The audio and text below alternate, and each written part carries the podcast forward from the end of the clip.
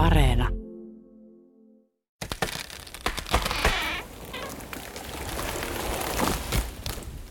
Rakas puu. Kaadettu puu. Mä oon ehkä pyrkinyt selvittämään, miten me on päädytty tähän. Mistä koko keskustelu luonnosta ja ilmastosta on lähtenyt? Onko meillä niinku mitään mahdollisuuksia enää ylipäätään? Ja mitä mun pitäisi nyt sitten edes ymmärtää? Yksi ympäristönsuojelun alkuperäinen tarkoitus on ollut maiseman suojelu ja metsästyksen ja kalastuksen mahdollistaminen jatkossa.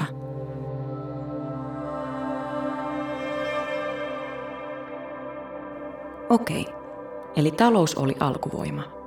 Edistys ihmisen keksintö. Mut entäpä tää koko luontosuhde ja keskustelun muuttuminen? Miksi me puhutaan ilmastosta ja saasteista? Miten me siirrytään yksittäisistä lajeista kohti kokonaisuutta? Tässä vaiheessa mä olin heittänyt ne ukin sakset pois. Mä en enää halunnut käyttää niitä. Mun piti tehdä jotain muuta. Keksiä uusia tapoja tehdä mehiläistarhausta. Mä tarvitsin jotenkin omaa aikaa ja uutta ajateltavaa. Mä huomasin, että mä olin jotenkin jumissa. Silleen ammatillisesti, henkisesti, niin edelleen. Niin. Semmoinen kuhnuri, joka potkastaan syksyllä ulos pesästä. Mä sain idean itse asiassa Juhalta. Se sanoi mulle, kun puhuttiin taloudesta ja Suomen metsäteollisuuden tulevaisuudesta ja metsän hakkaamisesta ja näistä jalostusasteista. Se tarkoitti sen ihan varmasti vitsinä, ajatusleikkinä, mutta mä jäin jotenkin sitten miettimään sitä. Olisi paljon hyödyllisempää, jos sellun sijasta me keskityttäisiin tekemään vaikka puhelinsovelluksia. No mä ilmoittaudun ilmaisille koodauskurssille ja löytyi vielä samasta paikasta joku tämmönen tehdään puhelinsovelluskurssi. Naurettavaa. Ehkä.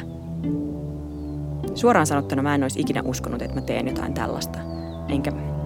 En mä ajatellut sitä ehkä minä ratkaisuna, mutta jonain uutena mahdollisuutena. Eikä mun tarvinnut huolehtia mehiläisistä. Ne pärjää ilman muakin.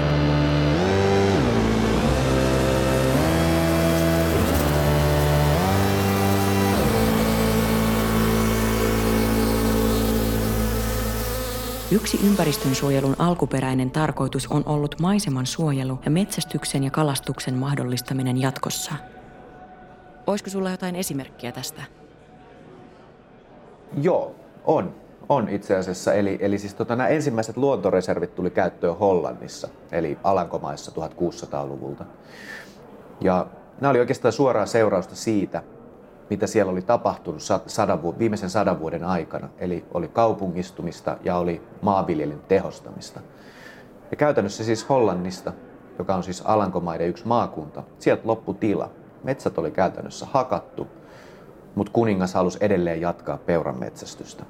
Ja siis syntyi tarve suojella tai ehkä säilyttää luontoa. Et siis nämä oli nämä oli yrityksiä suojella sitä luontoa, mutta ei sen takia, että sitä luontoa itseään oltaisiin suojeltu, vaan sillä oli hyvin tällainen funktionaalinen tarkoitus. Eli se, että se kuningas pääsi, tai se valtionhoitaja pääsi metsästämään, oli se sen tarkoitus. Ja sivutuotteena siellä sitten säilytettiin ympäristöä, että sitä kaikkea ei hakattu tai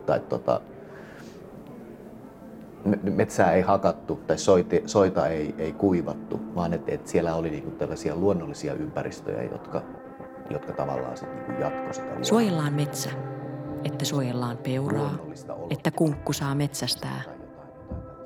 Yksinkertaista, mutta sitten tämä monimutkaistuu. Yhdestä lajista kokonaisuuteen. Ensimmäisenä mä törmäsin Rachel Carsonin ajatteluun. Se on jonkinlainen alkupiste keskustelun muutokselle, mutta ennen Carsonia oli kuitenkin liuta tieteilijöitä, jotka avasi ihmisen ja luonnon välisiä vuorovaikutussuhteita. Irlantilainen tiedemies John Tyndall tekee työhallissaan tutkimuksia lämpösäteilyn parissa. Paljonko sä oot käyttänyt tähän kaikkeen aikaa? Minä olen tieteen rakastaja. Minä en mittaa aikaa, minä lasken ratkaisuja. Samoissa tutkimuksissa tämä kaveri tuli löytäneeksi asian, jota aletaan kutsumaan kasvihuoneilmiöksi. Ihminen vaikuttaa ilmastoon. Mietit sä ikinä sun työn jotenkin järkevyyttä tai jotain, en mä tiedä, oikeutusta? Voi, teidän olisi varmaan parempi puhua tällaisista kysymyksistä filosofien kanssa. Tästä menee joku 100 vuotta. niin sitten kaikki jo tietää. Experimented all day. The subject is completely in my hands. Mulla oli jotenkin vanha olo. Ihan kun mä olisin jäänyt jonnekin kauas. Juuttunut jauhamaan samaa asiaa. Maatalous sellaisena, tai tämä meidän tila ja itse asiassa tämä koko mehiläistarhaus. Mä ja mun mehiläiset oltiin vähän ehkä jämähdetty tekemään asioita samalla tavalla. Ilkka Herlin sanoo. Jos nyt julkinen valta toimisi fiksusti, niin se investoisi tukien muodosta tämmöisen viljelyn edistämiseen ja pyrkisi vähentämään riippuvuutta tästä keinolannoite- ja torjunta-aine maataloudesta. Ja nyt palataan taas siihen järjestelmäkysymykseen. Tietenkään lannoiteteollisuus ja torjunta-aineteollisuus ei ole kovin innostuneet tämmöisistä kestävästä viljelystä, jossa heidän tuotettaan niin kuin pyritään vähentämään. Ja se on sitten niin kuin tyypillinen järjestelmäongelma, että niillä on niin hyvät verkostot, että ne kykenee päättäjien piirissä pyrkii toisenlaiseen ratkaisuun kuin mihin me pyritään. Ja palataan nyt ihan siihen alkuun, mistä puhuttiin, että jos tätä keinolannoiteviljelyä on tutkittu niin kuin määrällä 100x, niin tähän kestävän maatalouden tutkimukseen on käytetty ehkä 5x, niin se argumentaatiovoima on sillä, jolla on enemmän panoksia käytettävissä siihen tutkimukseen. Mutta sitten kun niitä tieteellisiä tuloksia rupeaa tulemaan, niin niiden voima koko ajan lisääntyy, kun pystytään osoittamaan sen biodiversiteetin ja hiilensidonnan merkitys kokonaisjärjestelmälle, ja että keinolannoitteet ja torjunta-aine on itse asiassa siinä esteinä. Niin tämä on nyt niin kuin erittäin hyvä esimerkki siitä, että miksi asiat kääntyy hitaasti. Se liittyy ukin saksiin. Näihin vanhoihin pönttöihin, vanhoihin tapoihin, vanhoihin. Ajatus siitä, että ei se mehiläistarhaus ole muuttunut mihinkään tuhansiin vuosiin. Eihän se nyt voi niin mennä. Yhdysvaltain kongressi 1965. Just valittu Yhdysvaltojen presidentti Lyndon B. Johnson pitää puheen. Air pollution is no longer confined to isolated places. Johnson sanoo tässä, että muutos on ollut nopeata ja että ympäristösaasteet on levinneet jokiin ja peltoihin, ihan kaikkialle. Hiilidioksidipäästöt on kasvaneet rankasti fossiilisten polttoaineiden käytön vuoksi. 1965 on selvää, että ilmansaasteet on globaali ongelma ja koskettaa kaikkia.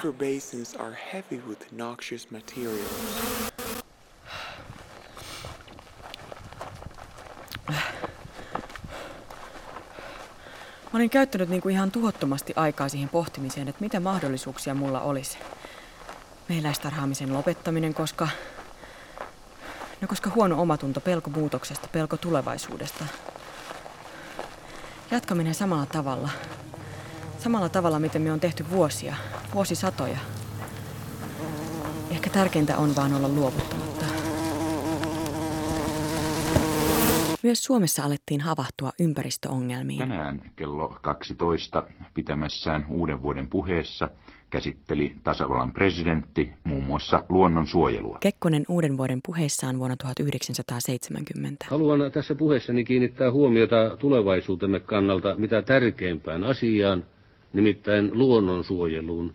Muun muassa sen takia, että alkanutta vuotta vietetään monessa Euroopan maassa, niiden joukossa myös meidän maassamme erityisenä luonnonsuojeluvuotena. Mitä mun mummo tai ukki sanoisi, jos ne näkisit vaikka 100 vuoden päästä robotit hoitaa suurimman osan niistä asioista, mitä me on tehty täällä tilalla? Tavallaanhan se on vähän surullista, että ihmistä ei sinänsä tarvita. Mut kyllä jokainen mehiläistarhaaja sen tajuaa. Mitä vähemmän ihminen on tekemisissä pesän kanssa, sitä parempi. Mistä presidenttien juhlapuheet kumpusivat?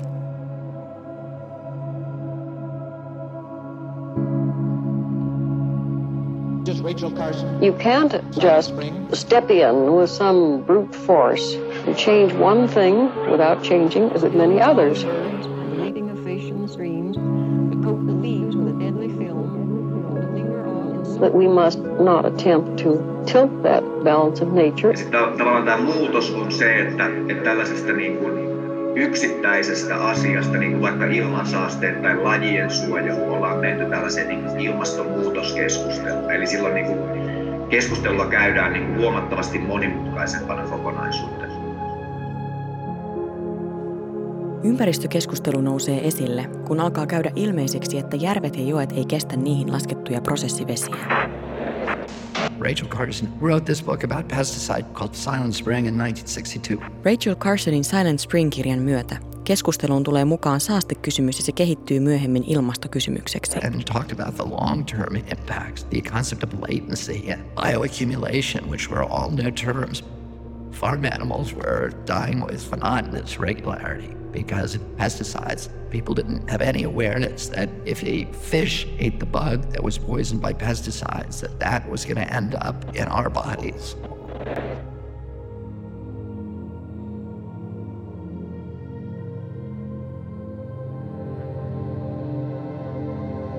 Carson tuo keskusteluun uusia termejä, kuten pitkäkestoisvaikutus ja biokertyvyys.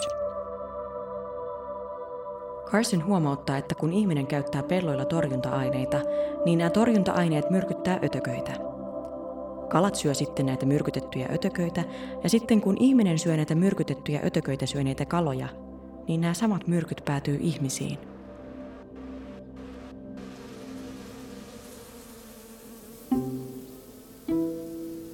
Mulla on suuret suunnitelmat tarhan suhteen. Nettikauppaa, uusia tuotteita, erilaisia tapoja tehdä asioita. Joku voisi väittää, että tämä on ihan väärä suunta. Tai että mitä mä nyt sit ihan oikeasti teen. Hyötykäytän tehokkaammin. Mutta eihän se poista sitä, että mä toimisin jotenkin oikein, jotenkin eettisesti. Eikö se just ole asian ytimessä?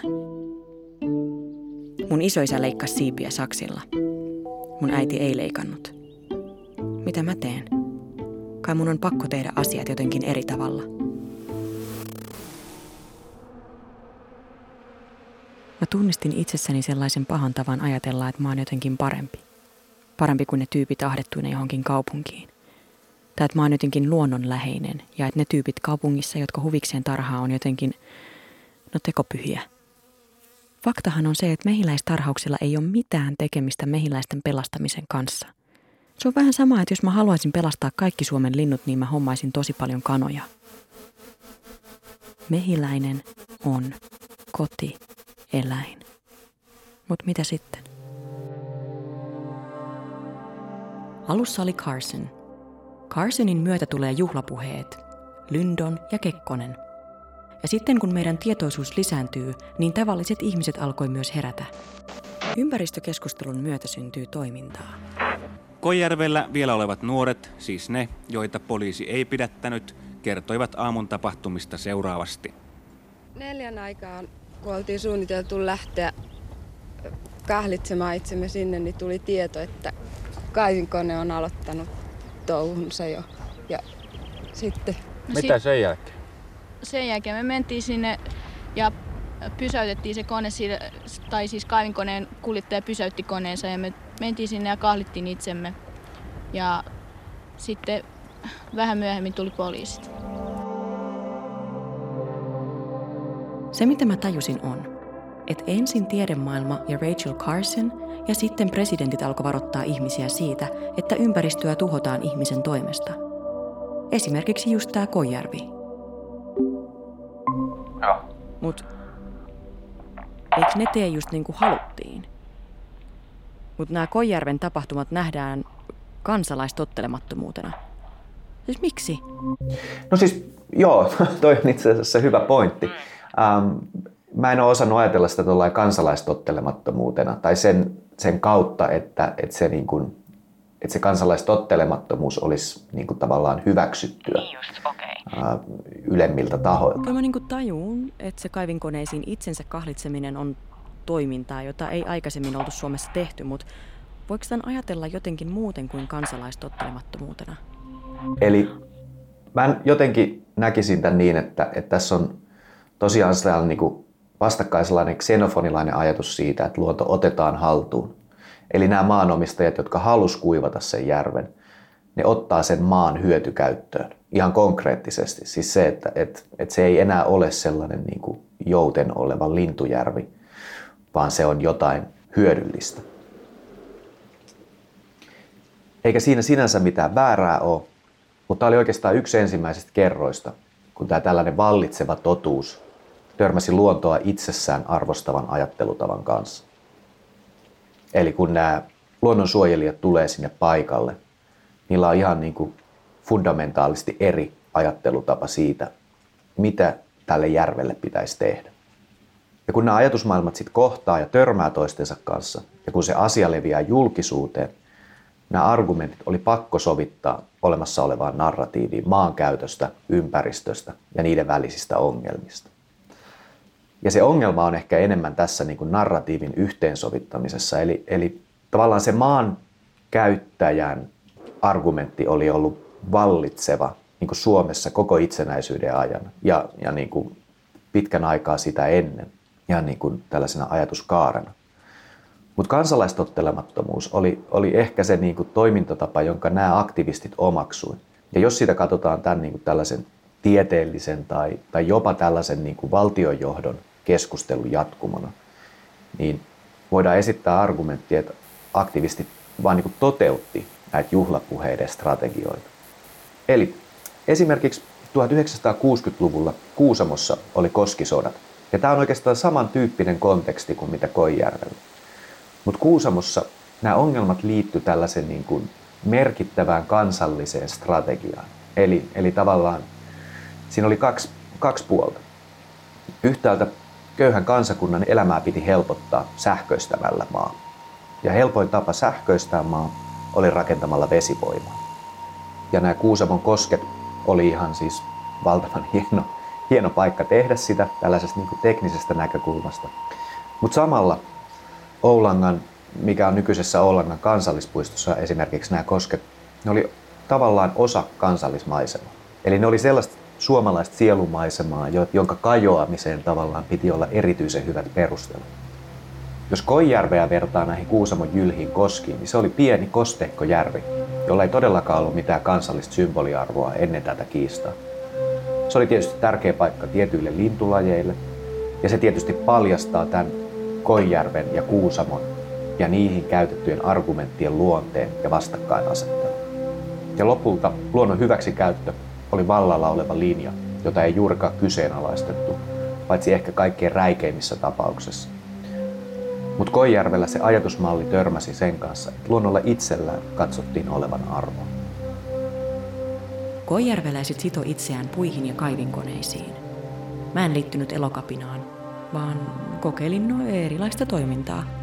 Ja mä vielä kaiken lisäksi pidin itseäni teknologia vastaisena. Siis mun puhelin-appin nimi on ABCB. ABCB! Tavallaan yhdisti mun ammattitaidon, mutta myös mun halun jakaa sitä ja esitellä mun tekemistä. Tässä appissa siis käytännössä kerrotaan kaikki aloitteleville mehiläistarhaajille, parhaat kikat ammattilaisille ja no niin, se on aika kämmäinen, mutta kuka tietää mitä tästä seuraa?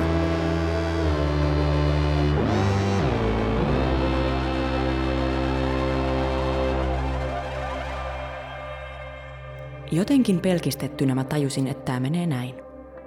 Tyndall tajuaa ensimmäisenä, että ihminen vaikuttaa ilmastoon. 1960-luvulla Rachel Carsonin myötä presidentit ottaa ympäristökysymykset mukaan tärkeisiin juhlapuheisiin. Näiden kautta keskustelu muuttuu luonnosta ilmastoon ja yksittäisistä lajeista kokonaisuuteen, mikä näkyy esimerkiksi toimintana. Mutta tästähän se vastakkainasettelu oikeastaan alkaa ja syntyy keskustelun eri osapuolet. Millaisia argumentteja osapuolet esittää? Miten tätä keskustelua on pyritty estämään? Mä itse aloin väsäilemään puhelinäppejä ja pyrin toimimaan eri tavoilla, irtautumaan vanhoista malleista. En mä tiennyt, mitä siitä tulee, mutta mä silti kokeilin jotain toista tapaa. Ja miten muuten mä voisin muuttua? Mitä muuta uutta mä voisin tehdä?